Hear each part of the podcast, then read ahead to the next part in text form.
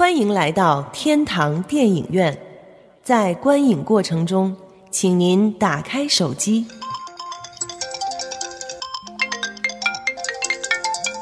随便照相，放心吃喝，积极讨论。哎呦，这好人还是坏人？哟，不敢看。爆米花不吃，你买它干嘛呀？你能不能小声点？开始了，开始了。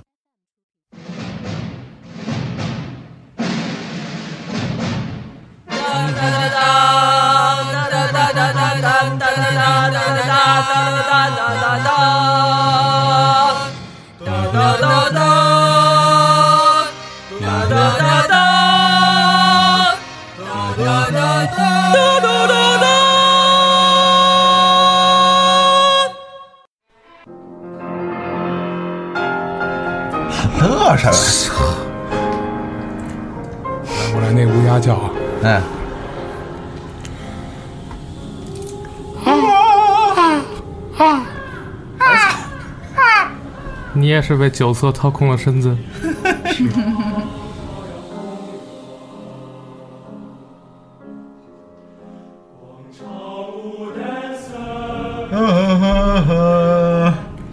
呃，欢迎收听新的一期天成电影院。大家好，我是祖萌。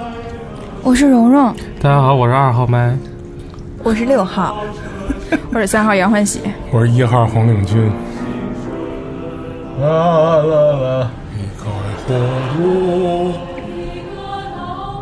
你说你抢热度，抢了又晚，然后你还抢，啊，不是，呃，抢热度晚是我一贯的这个是吧？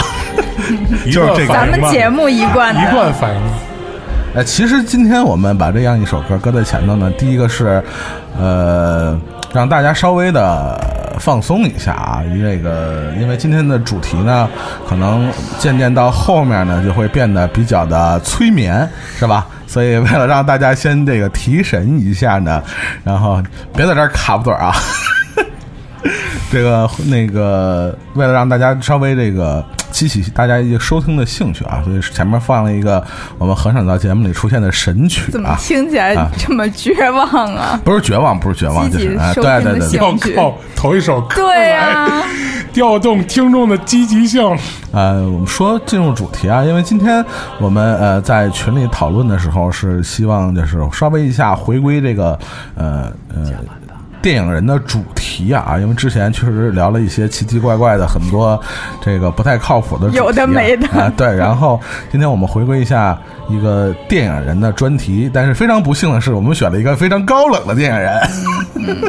所以呢，非常睡觉的电影人对叫什么？打打弹幕那叫前方高能预警，是吧？前方核能预警。对，，然后这个催眠啊，今天可能我们介绍的所有电影，如果您是这位电影人的忠实拥趸，那恭喜您，您碰到了一个少数的敢做这样主题的电影播客，哎。呦，接 根本就哎，是不是这个意思啊？发金牌给你发金牌，是不是啊？啊，哎，不过但凡就是能说爱看电影的人，那他的电影肯定至少一两部都没问题。嗯那你真别这么说，我是吗？有挑战还是？对对对对，如果您要不是这位电影人的这个影迷呢，您要是听了我们今天的节目呢，对他的一些电影感兴趣，呃，找来看，但是也别说我没提醒你，睡着了我们概不负责这事儿啊。还是比老塔要好一点。我刚要说呢，不是其实你比。催眠这事儿就有点没意思了，就是看谁的电影更容易睡着，这有点太不靠谱了啊。其实这个呃呃，今天我们要说的这个电影人的这个主题呢，其实要说起来，呃，在国际上也是响当当的一号，但是确实跟大家传统的呃习惯的，尤其是在院线的这些电影不太一样。嗯我们今天要介绍的电影人，呃，跟我们今天上呃这个这个上线的呃时间其实有一点关系。我们今天呃要介绍的电影人就是他马上要呃，他是一九四五年的嗯，啊，多少多大岁数了？七十一，七十一是吧？嗯，啊，马上他就要在八月十四号过他七十一岁生日的这位，我以为是七十三。就是得亏没后年做，是是是是是，这赶紧先做了，回头有什么事儿这个？介绍了一位我们要说的今天的电影人，就是德国导演叫文姆·文德斯啊，维姆文德斯，一样的音译的没关系。音译，你自己发音不清楚。然后呃，其实关于呃维姆·文德斯，我们这个主题呢，其实说起来非常有渊源啊。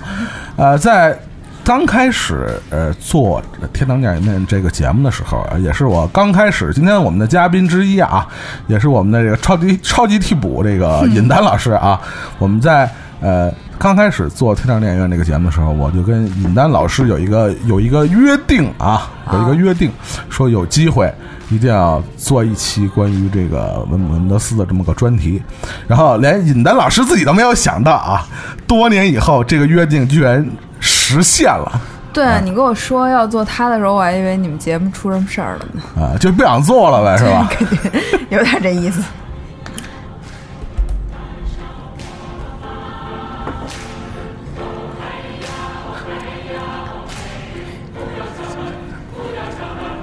要加班。好吧，高兴了啊！然后高兴之后，那咱们就开始进入。下一首不会是张世超吧？呃他怎么会被你猜透呢？是不是？我操！哎呦，其实我觉得有必要先跟这个呃收音机边的这些不太熟悉是吧文文德斯的的电影的这些听众啊，我们简单的说两句关于这个文姆文德斯的事儿啊。首先一点，呃，何为德国新浪潮电影呢？是吧？我们今天介绍的是德国新浪潮电影的四大天王之一，是吧？我要是听着，我已经困了。四大天王是吧？请尹当老师介绍这个德国新浪潮电影的四大天王是哪四位？也是黎明那什么那个，对，郭富城是吧？啊啊赫尔佐格有吗？啊！赫尔赫尔佐格，对，法斯宾德赫尔佐格法斯宾德，对，这这个还有一个记不住名儿，施隆多夫啊，嗯，就是拍这个铁皮鼓，就是西鼓的这对对个，对对对让中国影迷最熟悉的这个导演。再有一个就是我们今天要说的这个文姆文德斯啊，这个跟整个六十年代末七十年代初的整个德国，就是西德吧。西德当时的这种新文化啊，从美术、电影、文学、音乐领域都掀起的一场革命有关。但是电影领域啊，他是受到法国新浪潮的影响。呃，意大利都有，包括像伯格曼那种北欧北欧那一派啊，其实对他们都有影响啊。但是说回这个这个四天王啊，除了这个先世的法斯宾德，不是不是跟那个不是不是这这对这里要没说话。啊，除了那个呃法斯宾德先世以外呢，其他的三位呢，呃，施隆多夫是年事已高，这几年已经很少拍电影了。赫尔佐格呢，基本是一年一部，但是基本都是纪录片。呃，文德斯其实也也差不多了这种感觉，所以我们今天呢，呃，带来了他不同阶段、不同时期的代表作品，然后大家看看他什么阶段的电影，你看了更容易昏昏欲睡啊。我觉得这里选的就还好，还好都是他能看的片子。呃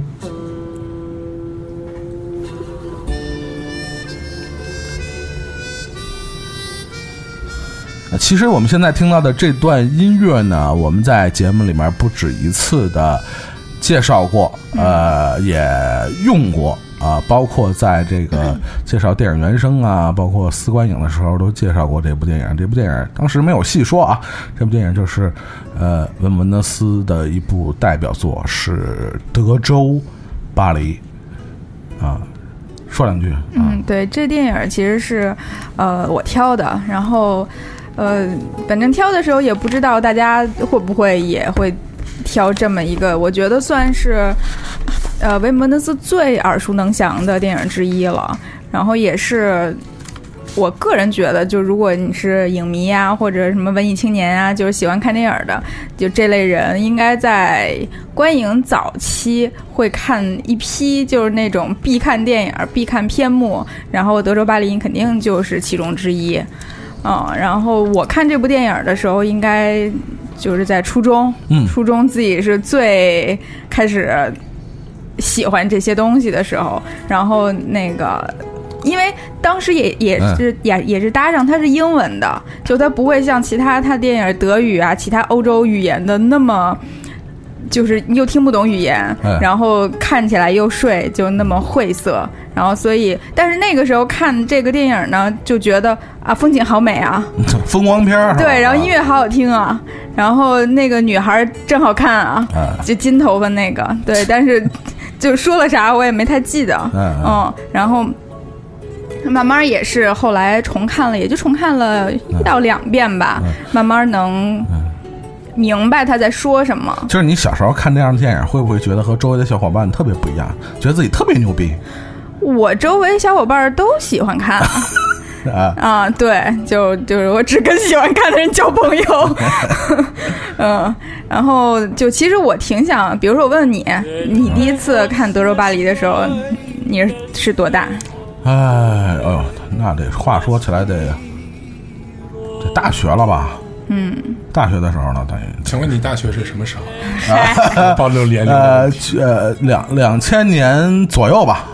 那是他是维门德斯的电影，就是算是比较先看的那一批嘛，对对对对是吧？因为文德斯的电影先流进国内的就是那么几部嘛，对对对对对。大大大名片是吧？就是那几对个啊。啊然后就我我选这个也是觉得它呃比起《柏林苍穹下》，然后其他那些电影来说，它虽然描述的是孤独啊，然后流浪啊，就是对这这这些离异夫妻啊，就这啊些，他就是比较宏观，然后比较一贯的主题，但是他把它放在了一个还算是，呃。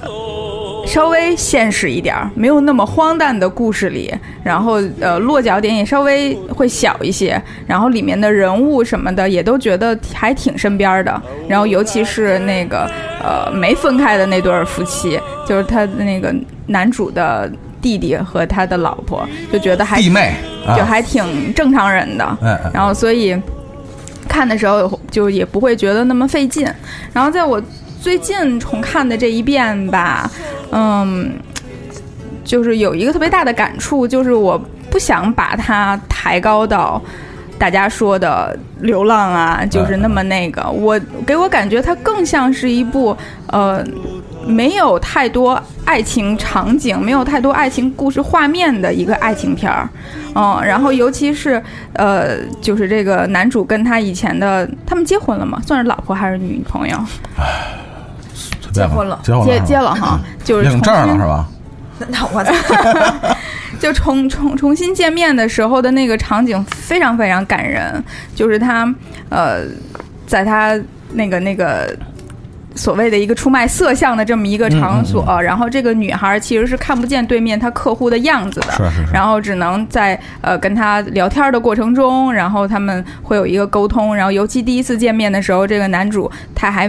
没告诉他他是谁，嗯就是你能想象一下那种场景，就是你以前。曾经最爱最爱的一个人，然后现在在做一个出卖色相这个工作，而现在你，好高兴而现在你是他的客户，但是他并看不见你，哦，但是你自己更高兴了深、啊深知道，就是那种内心的，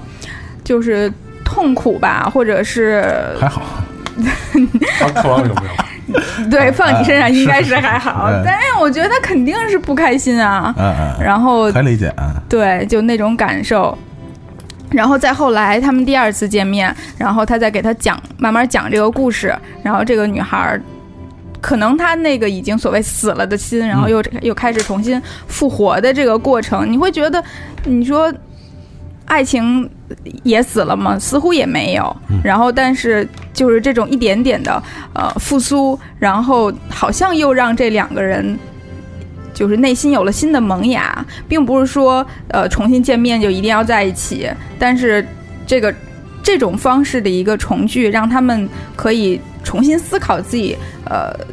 下一步的走向吧，然后也让这个男的更坚定他继续流浪的路，然后让这个女的。去有勇气去找回自己的儿子，嗯就是这一点，我是当时看完是就是最感动的。呃，其实我觉得那时候看一部关于这个文艺片也好，还是作家电影也好啊，尤其像这个作为这个德国新浪潮的代表导演之一呢，其实，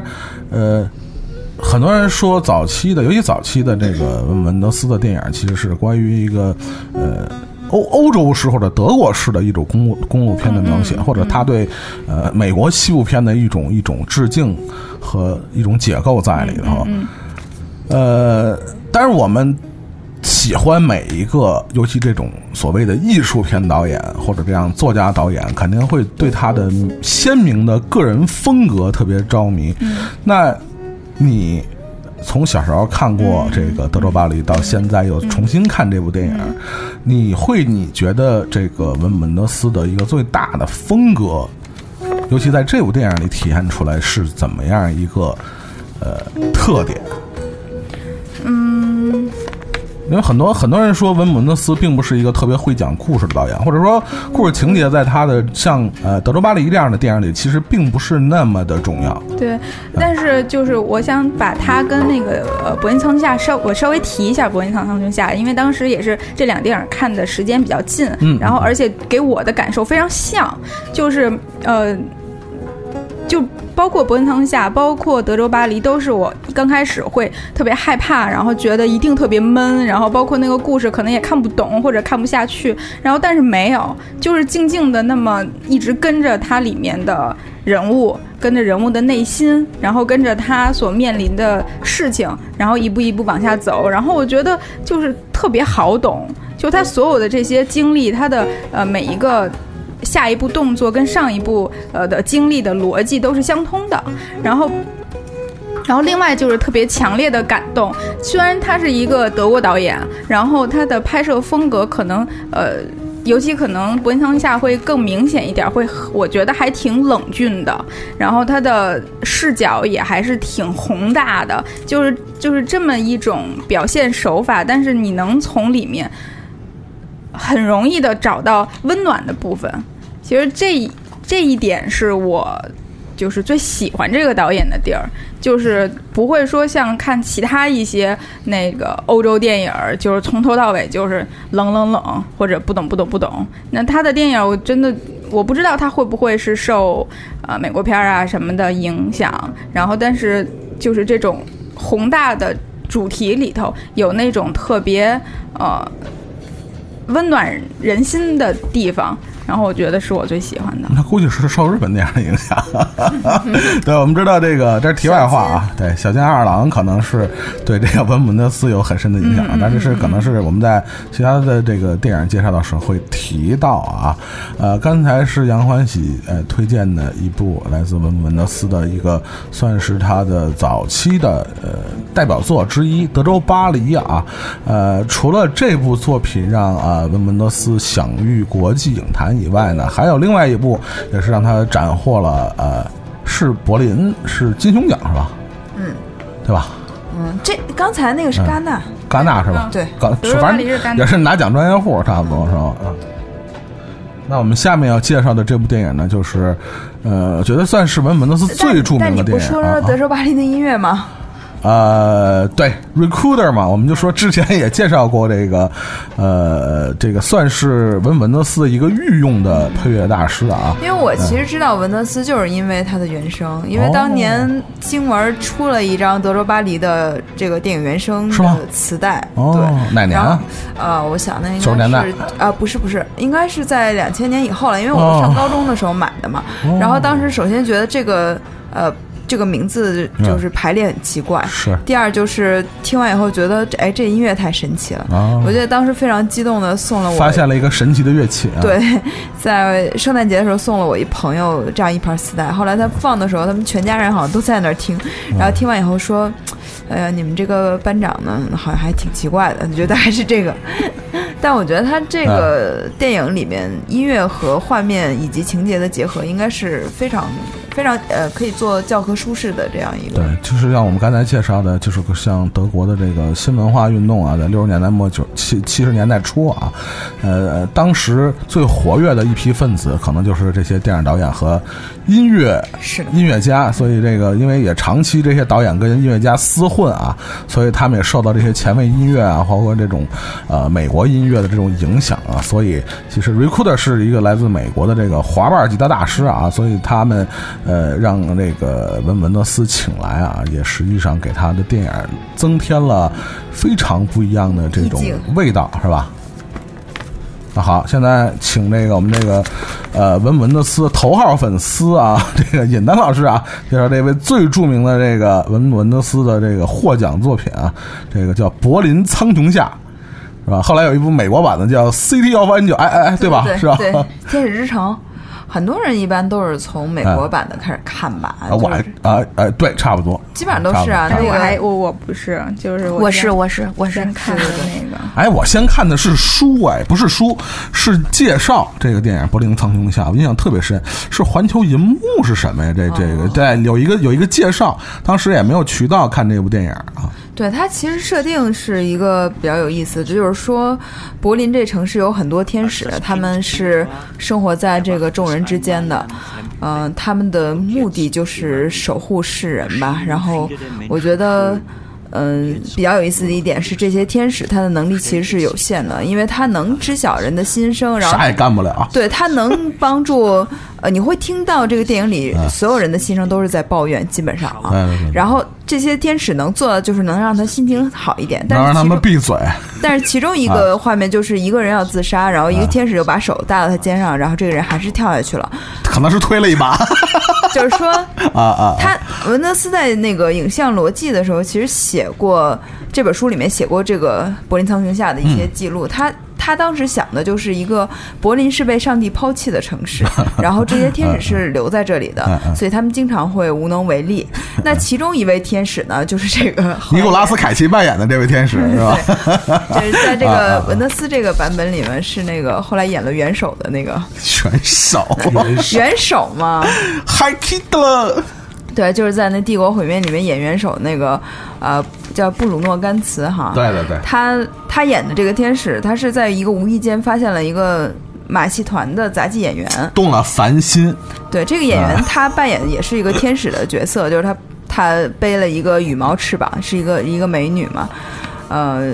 然后他就他就想，其实他在遇到他之前就跟另一个天使讨论过关于人的感受的问题，嗯嗯就是因为天使是没有感受的，是是是。他们无法感知自己自身，就哪怕他们知道人有那么多局限，他们都可能会想要去体会这些东西。那么他就决定要下凡，嗯他下凡以后就是幸福的生活在一起，这哎电影就结束了。啊！是是是是，啊，我觉得这个跟完全跟美国版不一样。对 对跟美国人怎么想的啊啊啊跟《天使之城》有一个就是非常巧妙的对比，因为是其实你看《天使之城》现在分析起来特像韩剧，就是两个啊人放对对对对在一块儿，然后就货车祸就死了，嗯是一嗯悲剧。对。对。然后从呃这个整个调性意义上来讲，《柏林苍穹下》其实是个喜剧，没错。没错。但是它大团圆啊，对，但是它承载的这个悲剧意味其实是比《天使之城》要更深的。我觉得要读懂这个电影，首先要看它拍摄的时间，它它是八七年的吧？对，八七年的时候，呃，还是东西德分裂的时候嘛。然后这个时候，德国是在一个，我觉得是在战后重建还没有这个民众还没有恢复信心的年代，所以它里面所有的人都在抱怨，都感觉你去看里面基本基本上除了小孩儿，都是一副就是就活不成了这个脸。就生无可恋脸是吧？是的。啊啊呃，然后其中有一个老头儿在里面，在那个图书馆里面看书的时候呢，一个天使手会就是护在他身边。然后这个老头看的是什么呢？是就是一个德国摄影师叫桑德他的一个摄影集，这个你知道吗？不知道啊，这个为什么我会把它专门说出来呢？桑德是干什么的呢？他在一战结束之后，因为一战德国死了很多人嘛，是大多数人的身份证都丢了。于是他当时为政府干了一件事儿，就是给好多德国市民拍他们的证件照。啊但是因为他是摄影大师，所以他拍出的每个人都是非常有特别美啊，自己的个性的。比如说他一个屠夫，他是什么状态？对，拿着刀的证件照，哎，其实还真是拿着是吗刀。我操他相当于为一代德国人做了记录。哦那在二战以后的八十年代，一个一个呃失，就是它里面说我失语的一个老老人，他在嗯。翻看这个、这个就是影集。其实我觉得他这个意义可能。呃不一定是说文德斯是这么想的，嗯嗯嗯。但我觉得他可能也有一个，就是说在二战后失语的一代德国人，对嗯。对，他们迷失的一代，他们怎么去找回原来的身份认同啊对对对，因为我们知道德国是一个非常，就是这个日日耳曼民族是非常自律的嘛。还，要骂街这个这个日日这个日。是。这这个民族是非常自律的。他在那个柏林轰炸之后第二天所有的市民都自发上街去收拾垃圾。啊，对，但是这样的情况下，在八十年代他们迷失了，嗯然后这个，然后你看那个天使在降临在地上那一瞬间，他就是跌落在柏林墙前面。啊，他他身边是他的那个天使的铠铠甲呀，然后他流着血，他流着血，他特别欣喜，因为他终于尝到了血的那个味道。然后画面从这一刻从黑白变成了彩色，然后是那种特别粗粝的那种那种质感啊。我觉得就是其实从这个片子里，你会首先感受到这个导演在。这个历史阶段，他的一个思考，他对于一个国家、一个民族的思考。其次呢，就是我觉得他可能揭露了一个非常简单的事实，就是天使代表永恒嘛，嗯，然后世人代表就是烦恼啊，然后琐碎啊。但是你会觉得，呃，很多影视作品或者文艺作品中都会讲到，说处于永恒的这些神神神人，他会羡慕或思凡，对啊他他会羡慕凡人的这些事情。还不是那些事情是吧？不光是这个了，其实它里面会讲到说是是啊，比如说我的身体没有重量，啊就我无法体会到那种失呃绝望的感觉，等等等等，就是呃，我觉得这个还是挺有意思的，而且。我我在很久之前看文德斯的一个文章里面就有讲过，说那个文德斯电影里面都有一种焦虑感嘛，他用的那个词是 angst 那个单词，嗯。所以你看从德州巴黎，他一开始是一个人非常漫无漫无目的的在德州的沙漠里面走，嗯，呃，在柏林苍穹下的开头是一个天使漫漫无目的的在柏林的上空飞，溜达，对，它其实都是有一种就是焦虑感在里面。我我觉得比较吸引我的就是这个导演的一种焦虑感，因为你想在我们接刚接触电影之前，你是无法想象说电影还有这样一种形态。没错，哦，对，就是他怎么能就包括我早年看的好多他那些片儿我都看混了，就是什么。就是基本上都是一个人或者两个人啊公路之王，一直走一直走，啊对对对对，然后干的一切事情都都记录下，刷牙、洗脸、拉屎，是是是然后等等等等，你会讲他在干嘛？但是你现在每次，我今天还跟祖萌说，我说每次看重看文德斯的片子，都有一种就没看过的感觉。嗯嗯，就首先第一个直接的原因是因为它情节性比较稀疏嘛，这这个是肯定是 直观的原因。第二就是说，你随着年龄的增长，比如说我要不看那个什么二十位什么影响世界的摄影大师，嗯我是不会发现的。看的那个是桑德的影集对嗯这个你随着阅历的增长，你会不断对他的影影像有这个更深入的理解吧？嗯，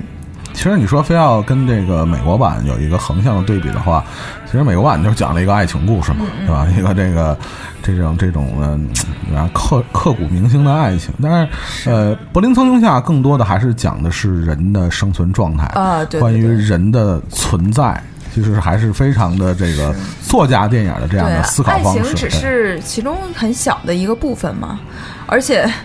最逗的是什么呢？就是，哎，我要说什么我也忘了。但是我其实会啊特别喜欢他描述爱情的方式，啊就是呃，虽然可能比重在他电影里不算占有很多，然后但是他的那个呃击中人心的力量特别强。你可能整个《天使之城》，它整个一部电影就是说用他们美国人的方式，然后。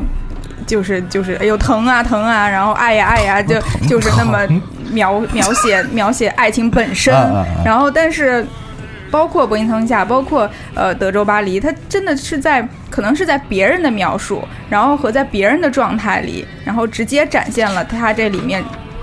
事实存在的，就这两个人最、最刻骨铭心的爱情。嗯对他可能我觉得大师就是这样。就就是别人可能整个一部，然后那个用各种方式来让你告诉你他们俩爱情很艰难，他们俩爱情很痛苦，然后但是人家轻描淡写的就一一下就击中你了。哦，我想想我刚刚说什么。他他它里面不有一首那个彼得汉德克的诗吗？嗯孩子当孩子是对对对孩子的时候，对对对。这个我想到一个有意思的事儿，就是我想应该是几年前吧，彼得汉德克的书首次引入到引引入到中国的时候，他的那个腰封上会写是呃什么文德斯御用编剧啊，什么什么都喜欢的什么什么，然后有用吗？包括小金安二郎的那个自传，他的哦他的那个前勒口上也写维姆文德斯最推崇的日本大师啊什么。我当时就想，这这就是得特生僻的人才能拿维姆文德斯来做推荐，就是维姆 文德斯都没有多少人知道这样的。现在我们听到这个，就是这个不断的在呃这部电影里出现的，就是刚才尹丹说的这个诗啊，就是作为这个电影里贯穿始终的一个主题啊，不停在呃电影中出现，以这个话外音啊，以这个这个内心独白的方式出现。是，因为我觉得它里面会讲到说，只有孩子才会偶然间看到天使嘛，这是其中一个点。还有一个皇帝的新衣可能啊，还有一个就啊是说，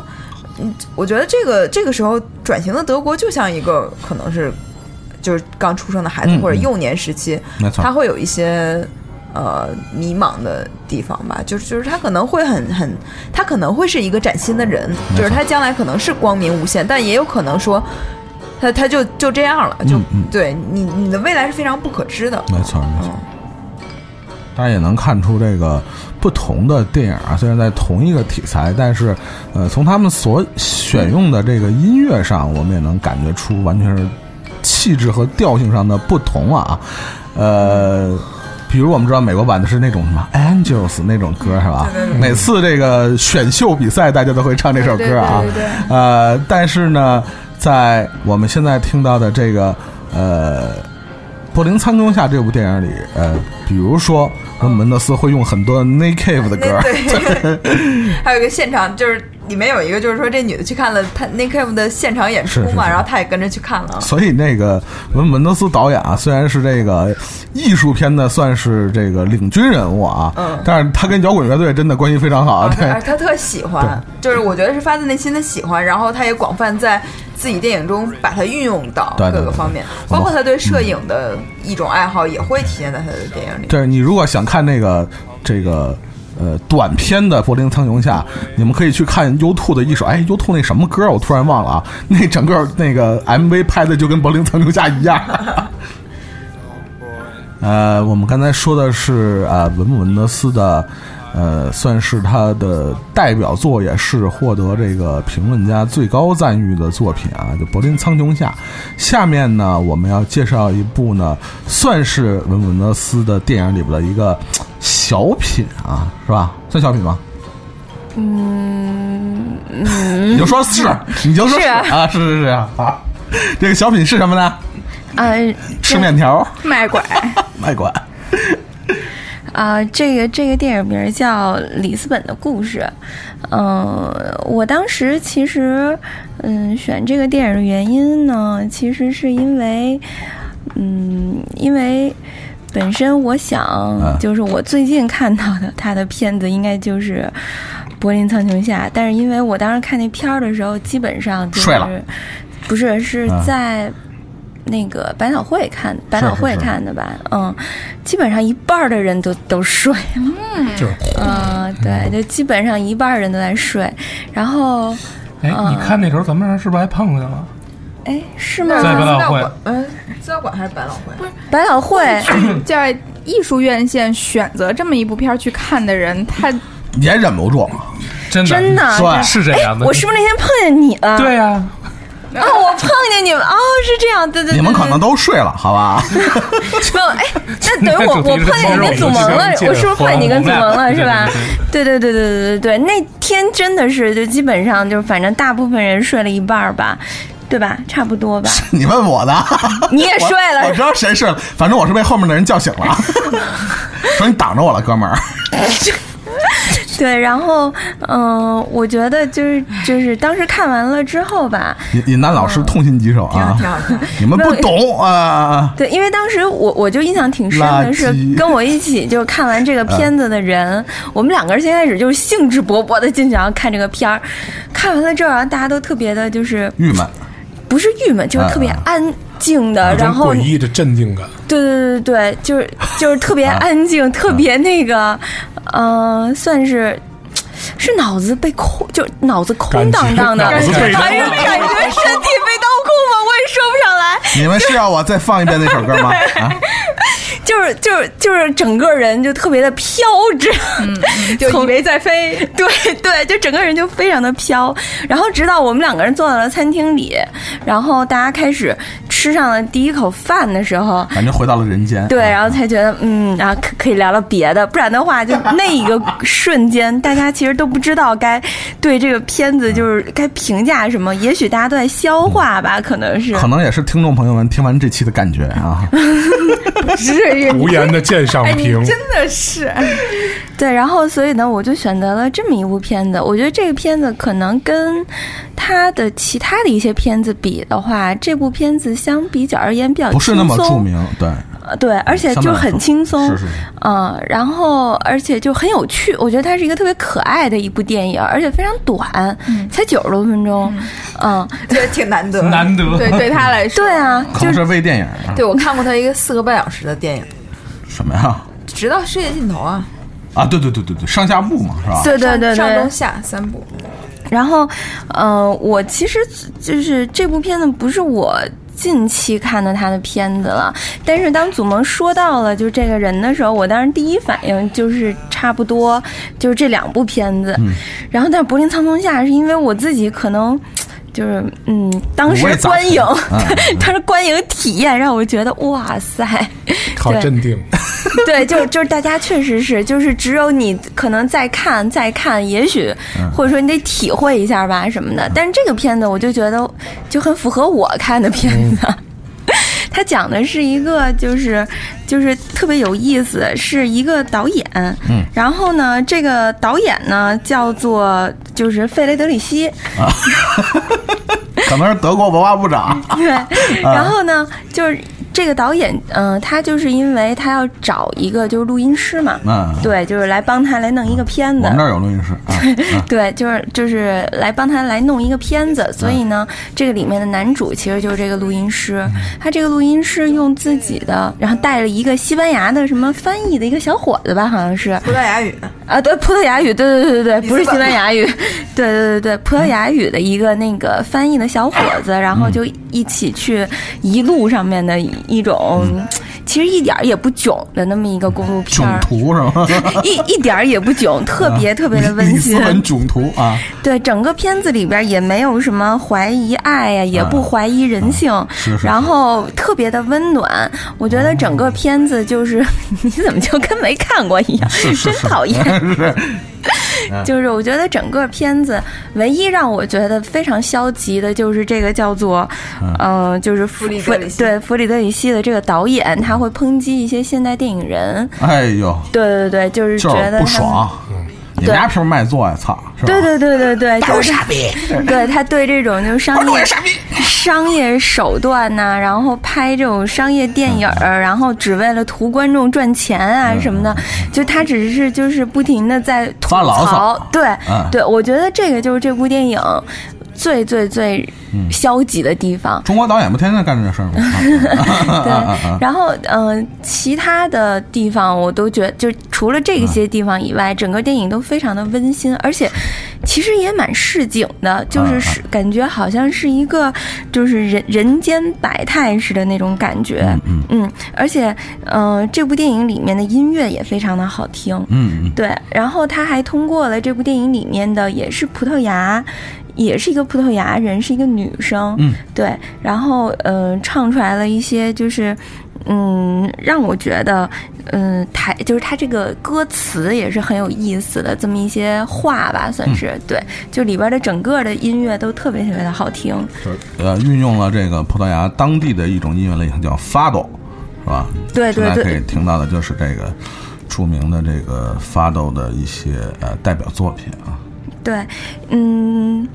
我我其实为 为什么也加上选这个片子，是因为其实那会儿就是，呃，我在了解或者说学习就是电影的制作呀，嗯嗯然后嗯、嗯，如何发牢？电影的啊不，就是啊电影制作的里边的那些工作人员啊嗯什么的，就是我我不太清楚国内的一个是一个什么样子啊。嗯就是在美国的时候，就是当时老师他会说，嗯。很少有人会喜欢在一个剧组里面去当录音师，因为 我们还采访过录音师，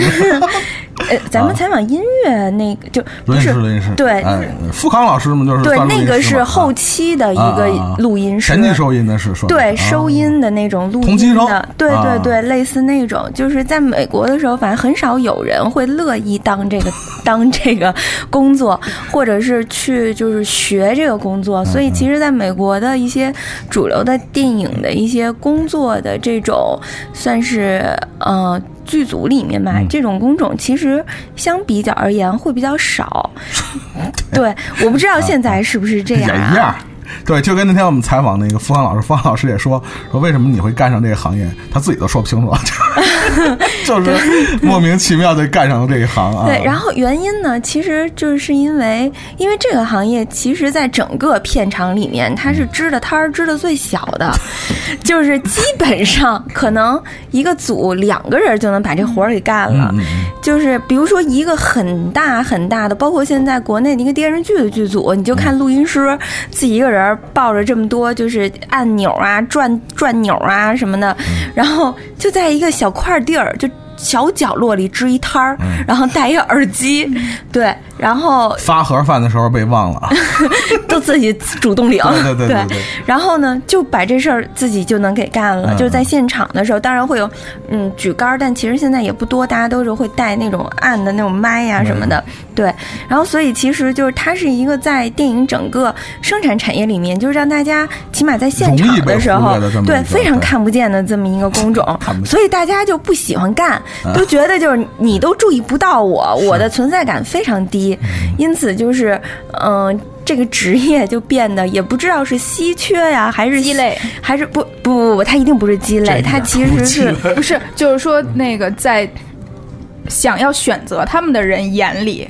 就这个这个职职位就就是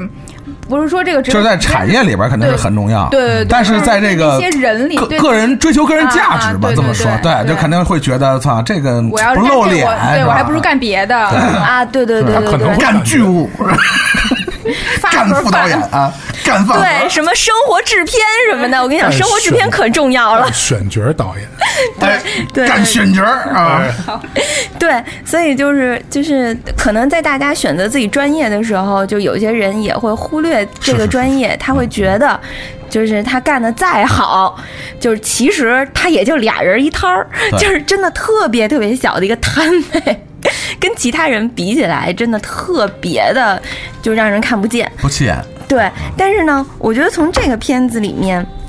就是我能够感觉到，其实有的时候声音和记忆其实很像，嗯，因为声音也是创造出来的，记忆呢其实也是创造出来的。就我会觉得，嗯就是嗯、呃在一个电影里面，其实不管这个声音是后期配上的，还是后期录上的，还是你现场收进来的，其实都是。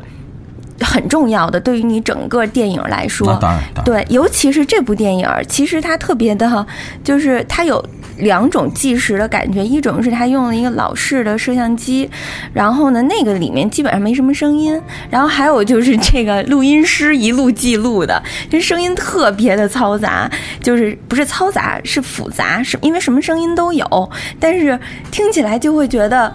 这就是生活嘛，就会让你觉得是一个听完了、看完了这部电影，整个人就治愈了，跟那个《苍穹下》比起来，就是就是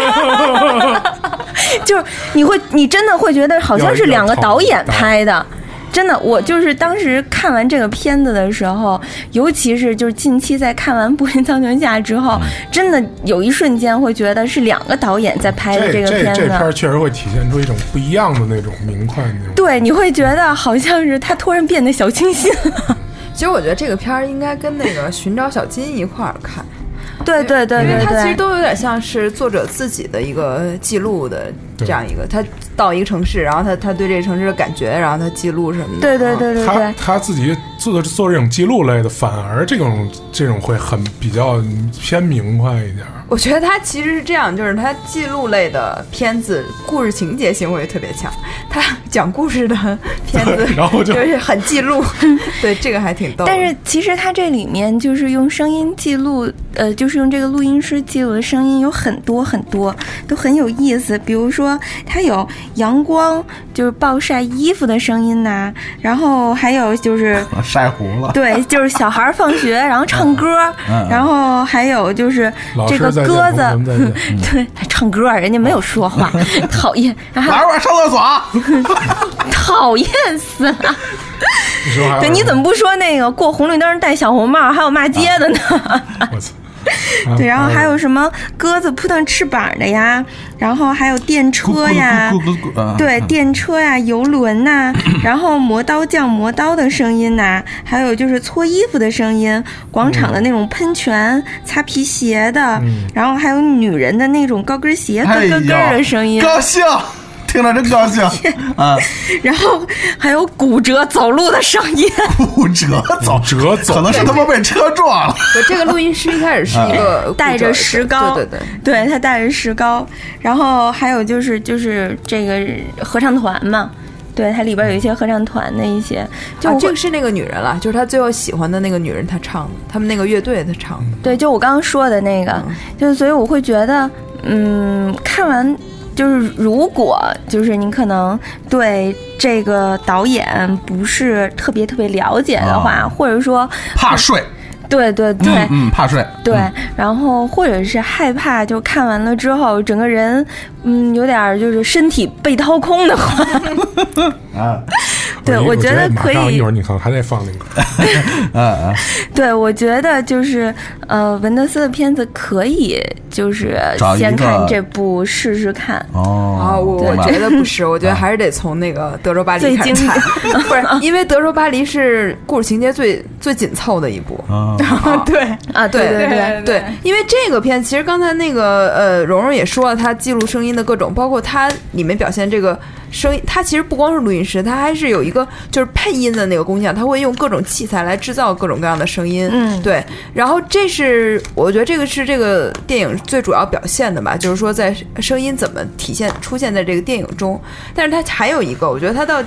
结尾的时候，因为它整个电影这个录音师来了以后，发现这个导演不在，他一直在找这个导演，有各种各样的奇怪的人跟他说什么什么线索啊什么的，直到他后来他发现这个导演。这导演在干嘛？他说我我对现在就像蓉蓉说，他我对现在这个影像是有怀疑什么的。于是我觉得我要记录最真实的影像。他是把那个老式的老式就是那个老就是那个老式的那个，就是他是把老师那个录音机背到背到背后，嗯嗯，他是说我走到哪儿，让这个不不经过我眼睛选择的那个录像机自己来记录这个东西，再使点劲他就死了。才是才是最真实的 啊这样一个影像啊。然后其实你看他在那个《寻找小金》里面，嗯他其实也会探讨这个。影像啊，真实之间的关系，我觉得这是个导演在这个阶段可能思考的一个问题。说起寻找小金啊，我今天想起我们今天的与会的这个嘉宾之一啊，这个红领巾同学啊，我当时在说到我说今天我们要聊这个文不文德斯这个主题呀啊，我说那个我问我说这个这个呃呃，你这个文不文德斯能不能聊？然后红领巾跟我说，这个呃也也看过啊，其中就有一部是这个《寻找小晶》。但是，我觉得你当时看这个这部纪录片，是不是主要还是为了看小金二二郎去的，对啊，是吧？嗯，所以我就没让你聊嘛，对 吧？所以我也就把这个、呃、偏题了。对，偏题了，就是把这个呃唯一他看过的这个文文德斯的故事片，就是我们现在要说的，现在我们听到的这首音乐。百万美元宝贝的姊妹篇，百万美元大酒店，实际上是一个拳击的故事，是吧？哎，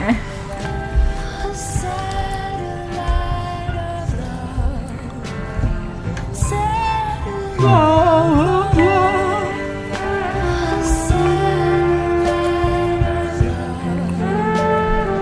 们现在听到唱歌的女生是来自米拉乔沃维奇，生化危机的女主角是吧？为什么她会唱歌呢？你给解释一下啊啊！因为可能是《生化危机》之前这个，哎，这这是在《生化危机》中间吧？应该是啊，两千九九九九九99还是九八呀？反正是九九应该是。啊，对。嗯然后这个百万啊，现在说这个百万美元宝贝，嗯 百百万美元大酒店这部电影，嗯，我们说一下百万美元宝贝吧。啊啊，这个对那部电影特别好这个。片儿其实有好多人 其实看的就是不知道维姆文德斯错看了这部电影啊。他们搜百万美元的时候啊，由于这个引擎搜索引擎的原因，它会跳出来一个宝贝，啊。还有一个大酒店，啊，所以呢然，后看卡斯阵容也不弱哎。啊。好多人就看完这个宝贝之后，他一看下面还有一个百万美元大酒店啊，是吧？觉得嗯，嗯，这个片儿可能是他可能代入嘛，就觉得可能是跟百万美元宝贝差不多的一个故事，是是是但是点进去之后一看呢，我操！啊，就 草泥马的心中狂 也不是奔草泥马的，就这个要等一会儿说完之后总结一下，大家才知道啊。这个百万美元宝贝，呃百万美元大酒店，你还能绕回来吗？啊，百万美元大酒店这部电影呢，其实是没有门德斯这个九九年那部电影啊也拿奖了，嗯嗯嗯，拿了一个柏林银熊还是金熊？啊，银熊是吗？啊，拿算是他后期的作品，后期的拿了一个对就比较相对来说比较近的一个故事片作品，对对对然后他这个讲的故事呢，讲故事其实还是关注这个边缘人群的这么弱势人群、弱势群体。哎，差不多就是啊就是弱势群体、边缘人群这么一个事儿。大概的故事梗概跟大家介绍一下，就是，呃，这个一个。这真真的有一个酒店，就叫做百万美元大酒店。是这个百万美元大酒店，嗯对嗯，Million Dollar Hotel。嗯然后这里呢住了一住了一个就是三教九流啊，嗯奇奇怪怪的人。奇奇怪怪的，什么人都有，什么过气的妓女啊，过气的妓女太好了，过气的妓女。岁数大了六十岁，对，过气的妓女啊！我这么说的就是米拉乔沃维奇。他长那么性冷淡，还能？哎呦啊！所以过气的妓女是。是是是，还有这个呃刚才说过气过气的妓女，然后老印第安的那种艺术家，嗯嗯。还有这个以为自己是约约翰列侬的这个自己以为自己是 Beatles 核心人物可能贾宏声啊，一个一哥们儿，你别说那 哥们儿那扮相还挺像是吗？啊，今日立秋啊。讨厌死了！啊，然后这个还有呃还还还有好多这种就是还有什么那个酒鬼啊，就是社会边缘人嘛，就是社会边缘人物，因为这部电影一开始的那个一开始的这些镜头介绍里也说了，就是这个酒店大厅里，他这个男主人公呢叫 Tom，嗯，这男主人公叫 Tom，他他最喜欢的地方就是这个酒店的大厅，嗯，因为这个酒店大厅呢，就会天天他跟这帮这个三教九流这帮人群呢厮混在一块儿，是。然后就一起录节目啊，对，然后有一天镜头一闪，啊，一个锃亮的皮鞋闪进了银幕，嗯。然后慢慢的往上摇，嗯，这是谁呢？这是来自一个，这是来自华盛顿的一个 FBI 特工，Mad Max 对，来自华盛顿的 FBI 致命的武器啊。FBI 特工，他来干嘛呢？因为这个百万美元酒店里呢发生了一件自杀案，嗯嗯嗯，自杀案自这个人自杀了，但是这个三教九流这个人群就是。就是马王堆背后，这阴山背后，就是可能炸没了，可能警察都不来看一眼地儿，为什么会来？了 FBI 这个探员呢？对，后面这个故事就交代了，其实这个死的这个人呢，叫不是一般的人嗯。他不是一般的人，嗯，不是一般的人，嗯，他是一个富二代，啊，富二代，富二代姓王啊，不对，也可能姓李。啊 对，他是一个传媒大亨的儿子，啊。所以这个默多克啊，说说不要扯这问题啊。啊。他是一个传媒大亨的儿子，所以呢，这个 FBI 对这个案件呢非常重视，也就介入了，进入了百万美元大酒店，用他这种，这个 FBI 这个探员也是用他这种，就是激进残酷，跟他这种专业精神，专业一丝一丝不苟的这种方式，对嗯嗯，这嗯一丝不一丝不挂的方式，来来追查这个案子。但是呢，在这个追查案子的过程中呢，这个 Tom 主角 Tom 和这个百万美元大酒店里所有的这些刚才说的三教九流这些边缘人群，对于这个案件，出于自己的一个立场，还有一些人性上的一些考虑，就对这个案件，一第一第一进行了一些隐瞒，嗯，第二就是进行了一些炮制，可能就是在就是从他们的角度有一个有一个说是胡说八道吧，应该还有一个就是一个炒作，嗯，对，然后对这个随着这个案件的深入呢，就是逐渐这个逐渐这个真相开始明朗之后，这 FBI 探员发现其实这真相并没有这么简单。嗯所以呢，最后呢，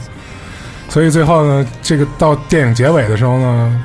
这个交代这个 Ease 的死呢，其实是跟 Tom 有关系。嗯但是这个 Tom 呢，又喜欢又在这个喜欢 Jerry 是吗？呃，在这个中间，对，喜欢 Jerry，对啊。然后这个 Tom 呢又喜欢这个过气的妓女，没错，就是米拉乔沃维奇演的一个过气的妓女啊。嗯嗯然后就是他，他其实在这个过程中，其实探讨探讨探讨这个故事别不再往深走，就是其实就是 Tom 自己的这种对于朋友啊，对于朋友之后，他喜欢上这个这个妓女之后，然后他自己对于这个呃周围人群的一些行为的一些思考，然后他自己就是他自己也在说，每天这些就是电视、魔术这些东西，他可能反映的也是他对。嗯，周围周遭这种环境和这种人对于这种事态表现出一种态度的这种，可能也是一种绝望。嗯，所以在最后呢，所以在最后他这个朋友自杀，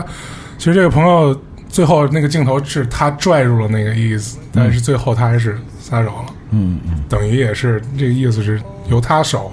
由他手是，Let it go，哎，对，嗯。等于是送了他一把，嗯。但是他最后也是决定追随朋友的角度，嗯，就是在纵身一跃，就是在电影开始的那个慢镜头，嗯。电影开始慢，这是这个这个故事讲到这儿呢，其实它是一个是一个倒叙，嗯，它开始的情况下先把结尾交代了，就是随着那个 Bono 的那个歌声、u t 这帮这个有一个慢镜，嗯，他他这个走上楼顶了之后，就是那个。他走上楼顶之后，他这歌词也唱了：“我爸是个富人，然后他给了我钥匙我我我我走向了大酒店的后门，把它扔掉。是随着这歌声呢，Tom 就急速奔跑，嗯然后从这个天台跳下。在在他跳下去之前，开始那个慢镜交代了，他向远处伸了一下手，挥手，嗯，向远处挥手。那他在跟谁挥手呢？结尾结尾的时候，就镜头一摇，嗯，就看见了从楼梯走到天台的这个妓女同志，嗯。嗯，然后就他他在他在最绝望，就是他要自即将要自杀的时候，嗯，转头看见了这个自己喜欢的人，然后冲他挥手，嗯，拜拜，然后就唰，嗯，就结束了自己的生命。当然，最后，嗯，这电影到最后其实有一个还是最打动我的镜头，就是呃，当这个这个 FBI 探员。到这个现场的时候，到这个现场，然后那这个这个妓女也是在现场，然后她沾了一下地上的血，然后嗯，两个人两个人用这个地上的血，然后有一个拥抱。嗯。嗯，其实他这个这刚才说的就是大概这个剧情梗概，就是嗯，其实这这片儿呢，嗯，因为你跟我说要聊这个的时候，我其实把呃什么柏林苍穹下，还有这个、还有这个里斯本故事。啊，啊，我德州巴黎没看，嗯。里斯本故事看了一下，嗯。然后嗯，因为因为我看因为我觉得他这个看完之后，因为觉得里那个维姆文德斯其实他是一个在摄影上就是是电影画面上比较就是不同的电影，他会就是一一电影一个样儿，嗯。就是他会用这种主题性的这种颜色来区分这种电影的性格和这种、和这种情绪。是。你像这种就是里斯本里斯本的里里斯本故事，就是那种比较明快那种，嗯暖。对嗯暖。对，但是你看《百万美元大酒店》呢，它描述的嗯一上来就是蓝，它就对。这个色调就是偏蓝，而且它在阿姆斯特丹蓝还是对，嗯。然后它那种蓝色，还有它这种有中间所有人物塑造的情况下，他都用他这个光的运用都用了一些，都有一些阴影。嗯包括就是正面人物，就是这种 FBI 探员出场时候，都有大面积的这种阴影存在。就是每个人他这种人物塑造的时候都有阴影，就情节交代的时候也是有，他会有这种明暗的这种大量对比存在，就是也是这种这种这种这种画面情绪也是给人一种比较压抑的感觉。而且这个文文德斯跟这个 U Two 是吧？嗯这 Bono 是啊，这弄这个原声音乐，其实也是我感觉四个字说俗点，就是就是赖不拉几那种。嗯嗯，在赖不拉几中间就是活不起了哎，嗯赖不拉几那种，就是写的歌词儿也非常的，呃，也非常的，就是虽然写的很很美，但是总透着你这一股这么一股厌世感。对对对对对，然后这个包括这个到最后这个到最后所有人都该死的都死了之后，这个老印第安艺术家，他中间其实是他中间其实被是被抓走过的，然后他打车回来的时候，然后门口那人说你错过了一场好戏，嗯。但是这个老艺术家说，嗯，这这跟我没有什么关系，嗯嗯。对，其实可能是飞越疯人院那边来对，的。然后 这个电影其实就是我唯一对它有一点就是观感上的，就是有一点点不舒服的情况下，就是它的旁白，嗯它旁白让我感觉有点恶心，嗯因为他是怎么样，嗯就那种引在下面那种，就憋着嗓子说话。嗯嗯但是大家也知道，就是维姆文德斯的那个电影一还有一个特点就是话痨，嗯他的台词密度其实挺高的，嗯嗯嗯就是他这人一一直不停在逼逼。嗯嗯一直不停在逼逼，所以你就，其实好多人，您刚你刚刚才节目开始时候说说容易睡，其实跟他这个话痨其实有关系，嗯嗯就是台词密度一大了，这个人观观影这观感啊，他这个。你看着这个画面，你想集中，但是他有个人不停在跟你说说说说说说说说说说说说说，说完之后你就容易啊操，这个是到底要怎样，对吧？嗯，所以这《百元美元酒大酒店》呢，其实是一部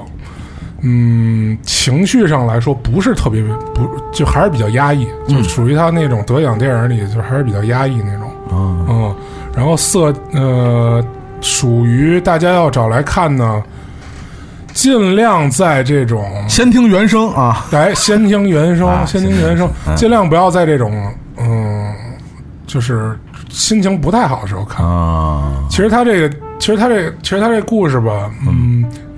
就是他一压抑的话，他是这种，这种你这种观感可能就会，你先会有一个呃下降，心理上会有一个影会响。心理上会有一个影响，一个下降，就是他在这个中间。包括像你像 FBI 跟他这些、这个酒店里这些人发生发生交故事的那个那个就是呃你是刚才说说想说发生关系啊？有发生关系，但是你 说发生关系还不太啊不太合适啊。有发生这个故事的时候嗯，这个交代的就比较还是比较晦涩，嗯嗯嗯。交代的非常的晦涩。包括其包括这个大酒店里这些人的这个性格，这其实在里面体现都非常的嗯。呃你不用说 dark，就是说那种操跟我没什么关系。嗯嗯，冷漠。哎，就是冷漠，就是麻木就离开那种，就是嗯就操，也跟我没什么关系。这实际上说的还是关于人际关系。哎，哎，人的生存状态的这么一个呃，其实跟呃我们刚才前面介绍的《柏林苍穹下》其实有一个异曲同工的地方，而且就像刚才这个红领巾说的，其实这样一部尤其是结局以纵身一跳结束的电影，其实如果是在观者本身的呃心理生理状态不太好，可能会有不太好的这样的暗示对，而且作用在里头，而且他这里交代一些就是呃生命体征的这种情况的时候，比方自杀呀，包括这种这种他这种回忆啊，他他这种镜头交代的，大家可以去看看，就是这种追追踪性这种摇这种长镜头的话，你是会对你这个，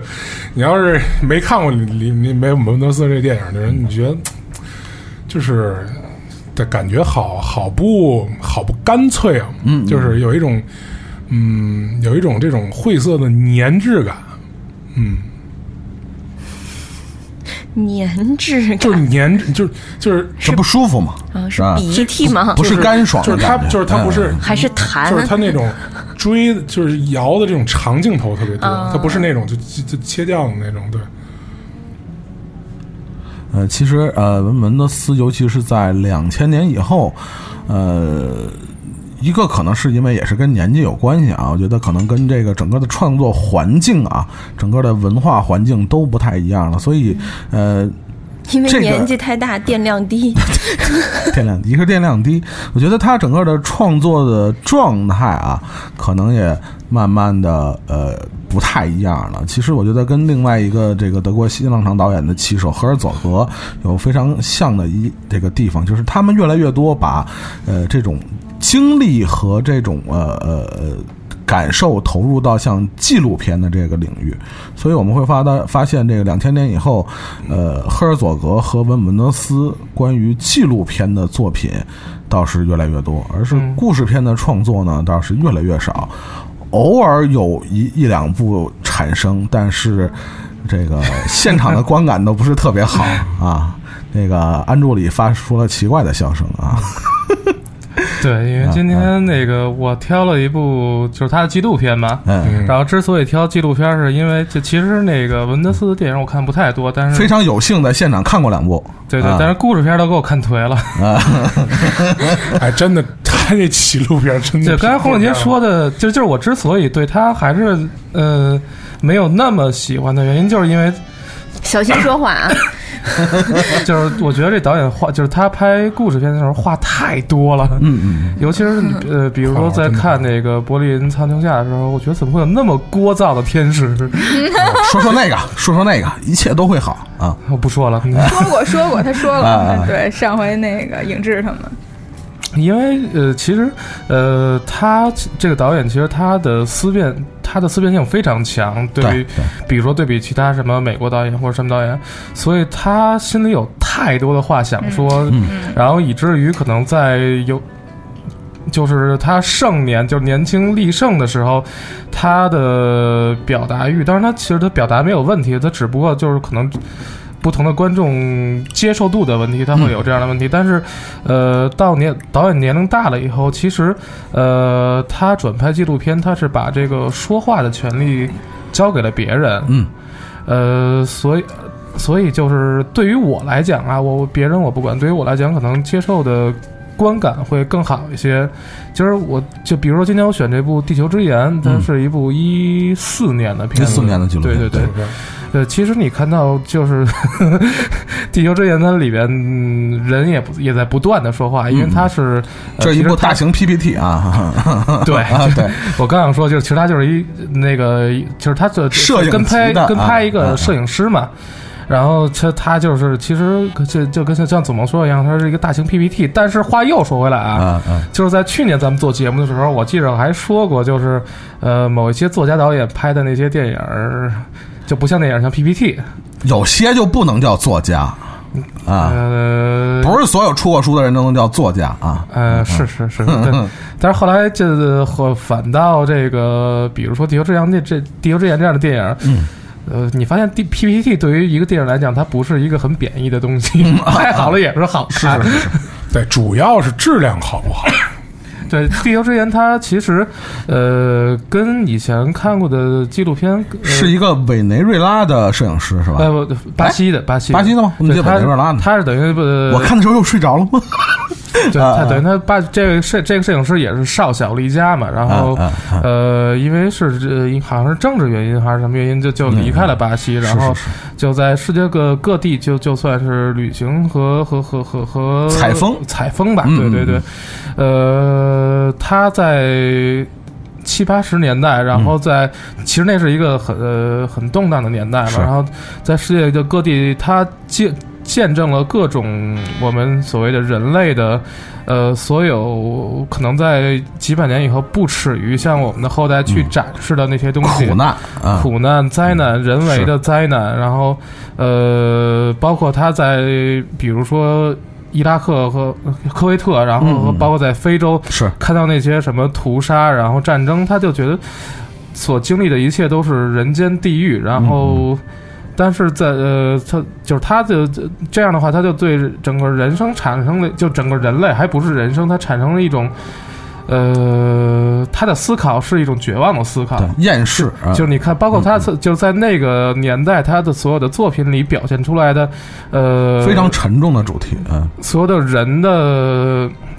状态就是一个绝望的状态。没错，然后包括也是你从其实从他的叙述，包括从从他的影像叙述里面就可以感到那个摄影师他的愤怒。嗯，呃，比如说有一个我呃，他照片我有一个印象特别深的，就是他应该是在非洲，就是呃，一当时应该是胡图族和图西族那个对对对那次仇杀，然后索马里，索马里，然后他拍了一张照片，是好多当时好多难民躲进一个教堂里边，然后但是就当时那边人以为是躲进教堂能躲过这次嗯，呃所屠杀嘛，但以为是十三十三钗啊，对对，但是其实还是就就全都遇难了嘛。然后他他做了一个对比，他很很逗。他说，呃，你现现在可以看到那个教堂的黑白板上还有着文字，嗯，但其实你知道，文字是呃所有文明一个最基本的符号，嗯。就它的哪怕我们所有的一些建筑，然后音乐、呃绘画都被呃可能随着时间或者任何的事情都被磨灭以后，嗯它文字是一个最基本的符号。那嗯。在人类文明一个最基本的符号面前，然后发生了这样灭绝人性的事情，其实你看就可以看到，其实它不通过语言，他只是通过一个景象，景象来表现出他自己的这种绝望。但是你发现，就是一个人他在经历了这样，他都他把那一段时期。他派他的那些作品，他取名为《出埃及记》嘛，是。其实就是呃是一个圣经的故事。一章，对对。对，它其实就是摩西，嗯。就是人类，呃，其实当然的那个是是是以色列人，或者说是是是那个犹太人，他、嗯呃他们当当年逃离苦难的埃及的那样一个故事，但他也。整个反衬，他他他的映射到就是我们整个人类，我们在这个苦难面苦难面前，我们何去何从吗？嗯嗯但是很逗的是，就是在他经历了这样所有的苦，几乎是那个年代人类所有的苦难之后，他回到巴西，然后回到他整个生命的原点，他发现我可以可以为人类去去去做一些简单的有意义的事情。嗯他就是那段是他整个影片的，就这个音乐嘛，就这个背景音乐，他放出来的时候，他。转变了自己的心态，其实也不是他自主动转变，他那个摄影集应该叫《创世纪》，对《创世纪》，它其实是一个倒叙。你会发现他，他就专注到我们其实地球上除了人类，或者说除了我们现在所熟知的文明以外，我们有大片的呃这个星球它本身的原生的状态。嗯，其实这个星球它就抛开人类不讲，其实一个星球的生命跟它这个星球上某一个种类的生物没有百分百的完全的关系。对，就是地球离你也对人类的的灭，人类的灭亡并不是地球的灭亡，谢谢谢翻译啊，当然了。对。啊啊，就是你会看到他又专注到我们这个星球本身，然后对。包括他也在，就是他跟他的家庭也在尽他自己的一点微薄之力去嗯给给这个星球做一些贡献，比如他们嗯就种树嘛，因为他原来他自己家族本身在那块地方，因为呃气候，好像包括人类的开发，就变成了原来是一片森林，然后后来变成荒漠嘛，嗯嗯。然后他又从就种树苗开始，然后一点一点的把他那个原来的荒漠又恢复到他可能开始恢复到他一个本身的原生的状态。嗯嗯。呃，你会其实你反倒导导演本身，其实他想说的东西还是很多，是，没错，他想说的东西还是很多，但是呃，纪录片和一个故事片，故事片就是你写出剧本的故事片，我觉得最大的区别其实对于观众来讲，你都是在一个坐在那儿的视角去看一个事情，然后嗯。只不过就是 纪录片它是呃故事片它是导演给你可能很可能是虚就大部分是虚构出来一个嗯嗯嗯虚构出来一个，哪怕他是讲一个史事，他也是嗯我讲出出来一个虚构的故事，然后让你去看。那故事片是它我们就是在发生的事情，只不过它的视角是区别在于我是这件事情发生的时候，我是呃在他的这个角度去这个。他前面去看这个事情，还是后面去看，或者说是这个事情它在发生的时候，我是今天早上来看，还是今天晚上来看？嗯，呃，你会发现文德斯他，我觉得可能是 到一个岁数以后，他会对对他，其实也是他对对对他前几十年的一个一个反思。嗯，就是我想说什么东西，可能故事本身它一直都在，嗯，但是反正在在我看来，就是他找到了一个更对对于他来讲这个年纪更合适的叙事的方法。其实你看到他的叙事的意愿还是非常非常强。嗯嗯嗯。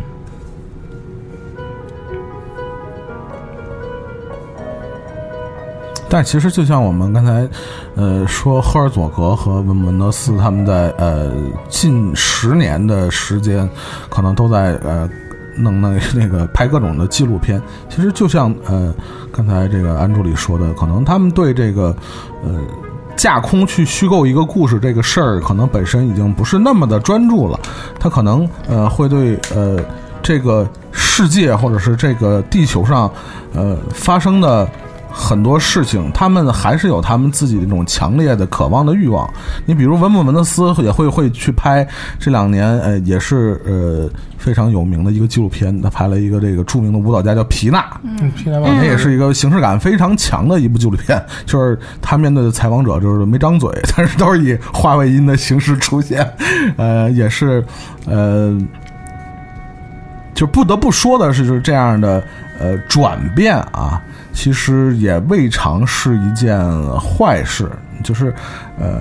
他还能保持那样的强烈的这样的创作的欲望，其实拍摄纪录片也是一种创作。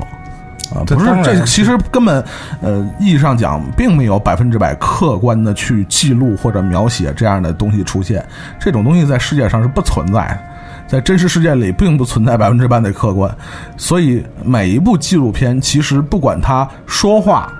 有台词还是内心独白，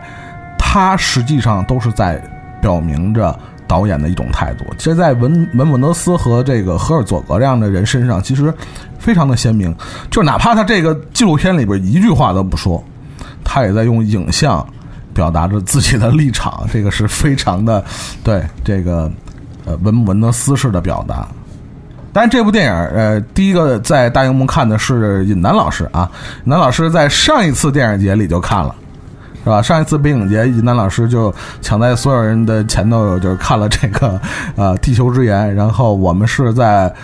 哎，我也是在今年在大荧幕上看的。虽然那个网上有下载啊，但是我也是一直没看，因为我们也觉得这样的一部关于摄影师、关于光影、关于这个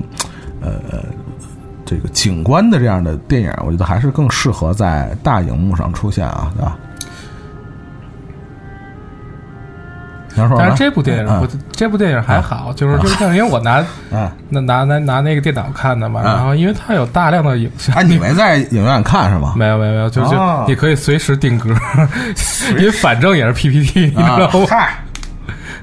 嗨，我说一个就是题外话，但是关于这个电影的，然后就是特别逗。我去年那个不是去美国嘛，然后顺便不是在那个墨西哥玩了三天嘛，嗯然后因为墨西哥城就是这两年新开了一个就是特别艺术的电影院，啊然后那个电影院呢，就是呃室内的影厅肯定都放一些他们的艺术院线的片儿嘛，嗯然后或者有一些电影节什么的嗯。然后就是去年我去的时候，刚好他们有一个呃。在外面草坪的免费露天，就看枝头影的那种，嗯，就是场地，然后正好放这一部是不要钱的，然后那个看了几分钟吧，因为就太晚了，我没就没看完，然后当时就觉得。呃就是一个很奇怪的感受吧，嗯然后呃，但是觉得人家能免费在草坪上给你看，还还还感觉还是挺好的。然后今天我们要说的最后一部呢，呃，因为我们也说了，按照这个这个文德斯导演的这个履历来讲呢，他后期呢基本还是以这个呃纪录片为主，所以我们最后介绍的同时呢，还是一部纪录片。这部纪录片呢，呃呃非常有意思啊。我们首先听一听来自这部纪录片里的音乐，其实这是一个关于音乐的纪录片啊。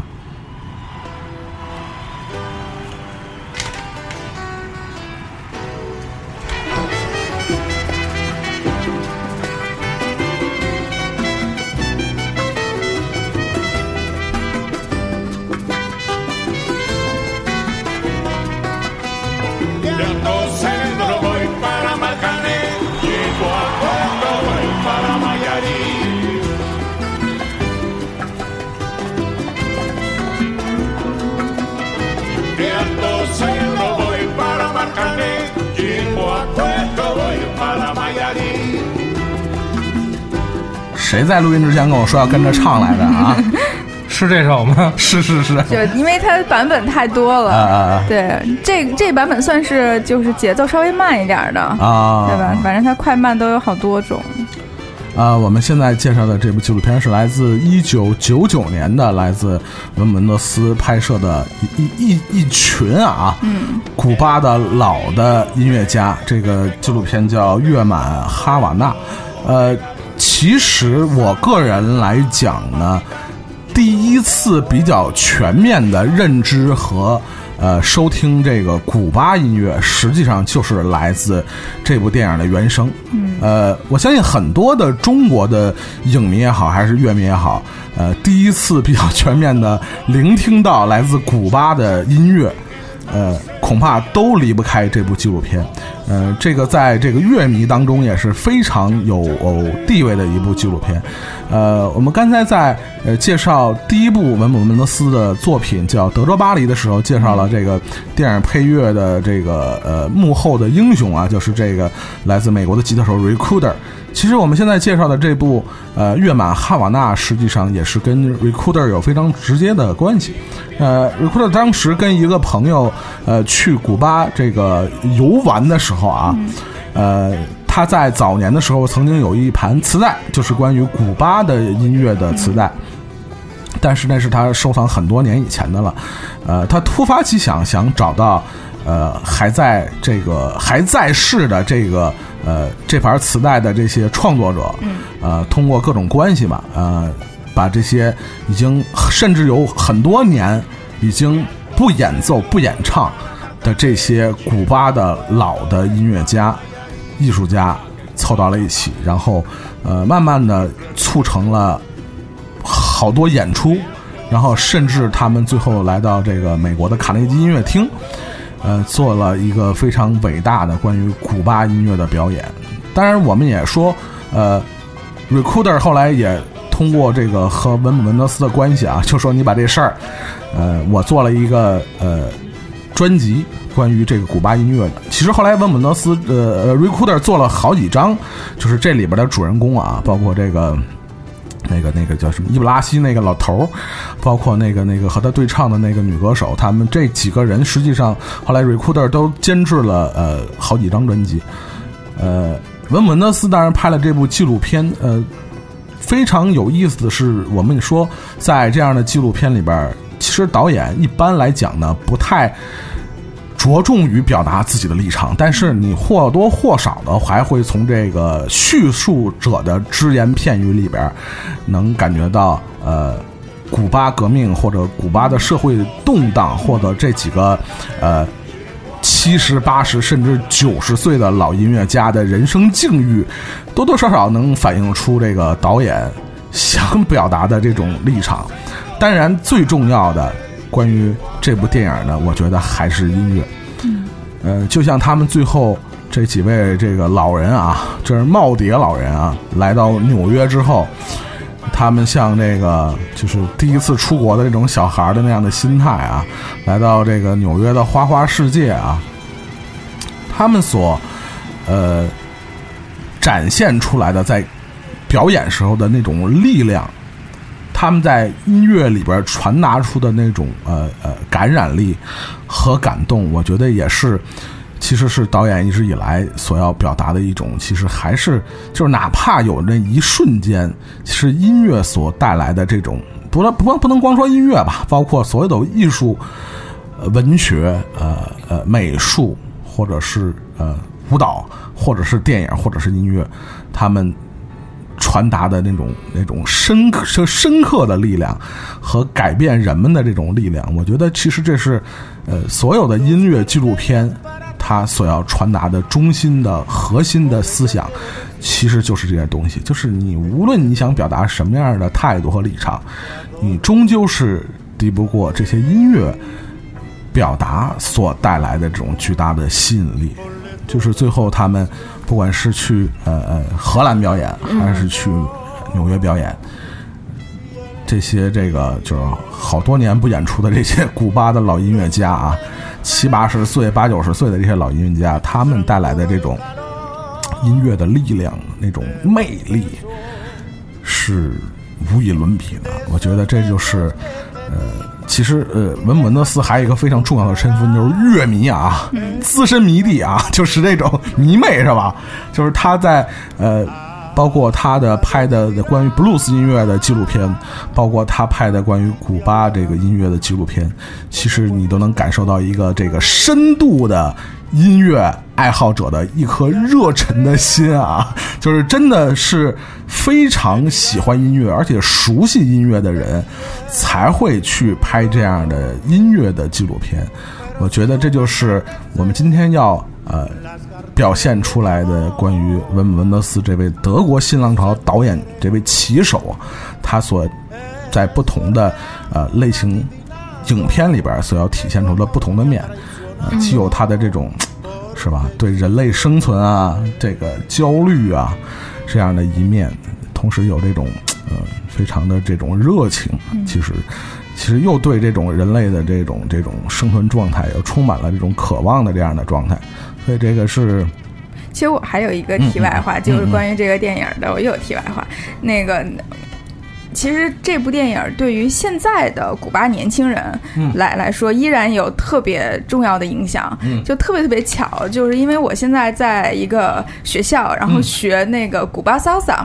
然后。就是老师就全都是古巴人，嗯然后是那个男男孩儿女孩儿都有，然后他们每周末会就开一个免费的班儿，哎。就是就是介绍古巴文化呀、语言啊，嗯然后这种呃历历历历史啊，就这种东西。嗯。然后正好那个周上周末的时候，我去听了一耳朵，嗯。然后就是会就讲点儿呃最基础的西班牙语啊，嗯。然后同时。还正好提了这部电影，嗯。那这部电影其实已经还挺有年头的了，是是是。嗯然后，但是那些呃，就老师都是二十多岁的，嗯。然后，但是他们在提到他的时候，特别特别激动，嗯。就是就是他们非常非常有欲望要把自己国家的这些所有这些好的东西，然后带到中国，带到别的国对，家。就像这个电影里边有些镜头，其实也是能非常明显的表现出呃导演的一些态度。就是不光是呃一个关于音乐的电影，实际上他也把一个人们印象中不太一样的古巴呃古巴文化、古巴社会和古巴人的生存状态也传达出来了。对呃，不是像人们这种这种妖魔化的这样的一个社会环境。其实，呃呃，很多国家如果不是通过呃一张唱片或者一一部电影，可能很多人对这个国家的了解只停留在虚构的意淫之中。这这个巴西没错没错，很很多国家了，甚至包括我们国家。呃，其实说一些题外话，其实我也想说，就比如像，如果中国电影也有几部，不光是一部，有几部能真正表达你现当代中国人的呃正常的状态。和这种生存的这种这种现状的电影传达给世界，也别老觉得外国人这个妖魔化你。实际上，你没有一个非常正确和这种有分量的这个文化传达和传递过去，那你怎么能让别人知道？但是问题是，这啊古巴这电影也不是古巴导导演拍的，其实就无所谓嘛，我我觉得是这样，就是文化本身也是无国界的嘛。当然，它如果是一个善意或者正面或者客观、相对客观的传达，我觉得谁拍的这根本就无所谓。呃，同样的是，你你你你你哪哪怕是你自己国家人拍，你只是一个主观臆想的一些东西啊，这个东西我觉得也是毫无意义的。对对对对，就像你现在的好多中国电影是吧？又来了，你这个看着红惹招你惹你了，真的是。是我只是让你给我一个回应啊，是啊是是，好勉强。呃，其实除了今天我们介绍的这个几个文文德斯的电影以外呢，其实他还有一些，呃，也是其实非常重要的作品啊，包括他早期的、中期的也好，还是他这些呃纪录片。其实，呃，我觉得，呃，我在做天堂电影院的时候，其实我其实有有一直有一个这样的想法，我觉得艺术片也好，还是艺术片导演也好，其实我们会呃，其实也能用一种相对有趣的方式，让一些并不太了解呃这种艺术表达形式的听众也好，还是观众也好。能有这种兴趣去喜欢上它啊，但是我觉得可能是，呃，需要想更多的方式方法。这个东西并不是真的逼格那么高，或者真的那么的不近人情或者高不可攀那样的感觉。其实，呃，电影也好，其实跟生活一样，呃，不同的电影其实就是你选择不同的生活方式和生活状态。没有谁高谁低，也没有高低贵贱之分，只是你选择了不一样的生活方式。但是呢，有更多的选择总比没有选择好。嗯，这是我觉得艺术电影也好，还是艺术大师也好，存在的非常重要的意义，就是他们的存在总是让你有在这种嘖千篇一律的这种呃商品的大环境下有一些不一样的选择。嗯，呃，其实这种选择未必就比别的谁要更高贵。但是它一定代表了我们还有其他选择的余地，这我是也是觉得我们在做这样的主题里，我想传达的一个理念。我觉得也希望大家能开阔自己的眼界吧。我并不是说拿这东西就是装什么，就是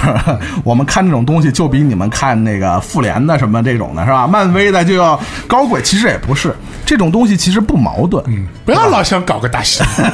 比 你高不知道哪里去。其实，呃，可能以后我们找这个合适的机会，可能没准儿哪天也会做个什么塔尔可夫斯基什么的，是吧？我操！鼓起勇气啊！我觉得今儿也非常感谢啊，我们几位呃，这个这个主播啊还没睡着的主播，还没睡着的主播和听众啊，你能听完我们这期节目，我觉得你真是嗯勇气可嘉啊！同时，我也非常感谢今天这个几位主播来到这个三零三录音啊，尤其是今天是七夕这么重要的日子啊，这个七夕节，对，虽然我不过，但是啊，我把这几个人都拉过来录音，录到大晚上啊，也，非常这个呃，感谢大家能牺牲这个宝贵的时间来录这期格调这么高冷的节目。还不放一个身体没掏空？哎，没有没有，我选了一个别的歌啊，就是张二超，不是张二超。这哎，这个其实就跟艺术表达一样。其实，呃，这个上海彩虹室内合唱团啊，这这这首好，这对，就是不光是神曲，这是我为什么还觉得能在节目里放的原因。他们其实也有非常高冷的表达，有有有，他们好多那种对。所以就是我觉得还是挺符合今天的这个调性的啊。呃，其实这也是一首关于这个夏天的啊、爱情的黏糊糊的歌曲啊，作为我们今天的结束曲啊。我们在这种啊曼妙的声音中淡淡的渐去啊。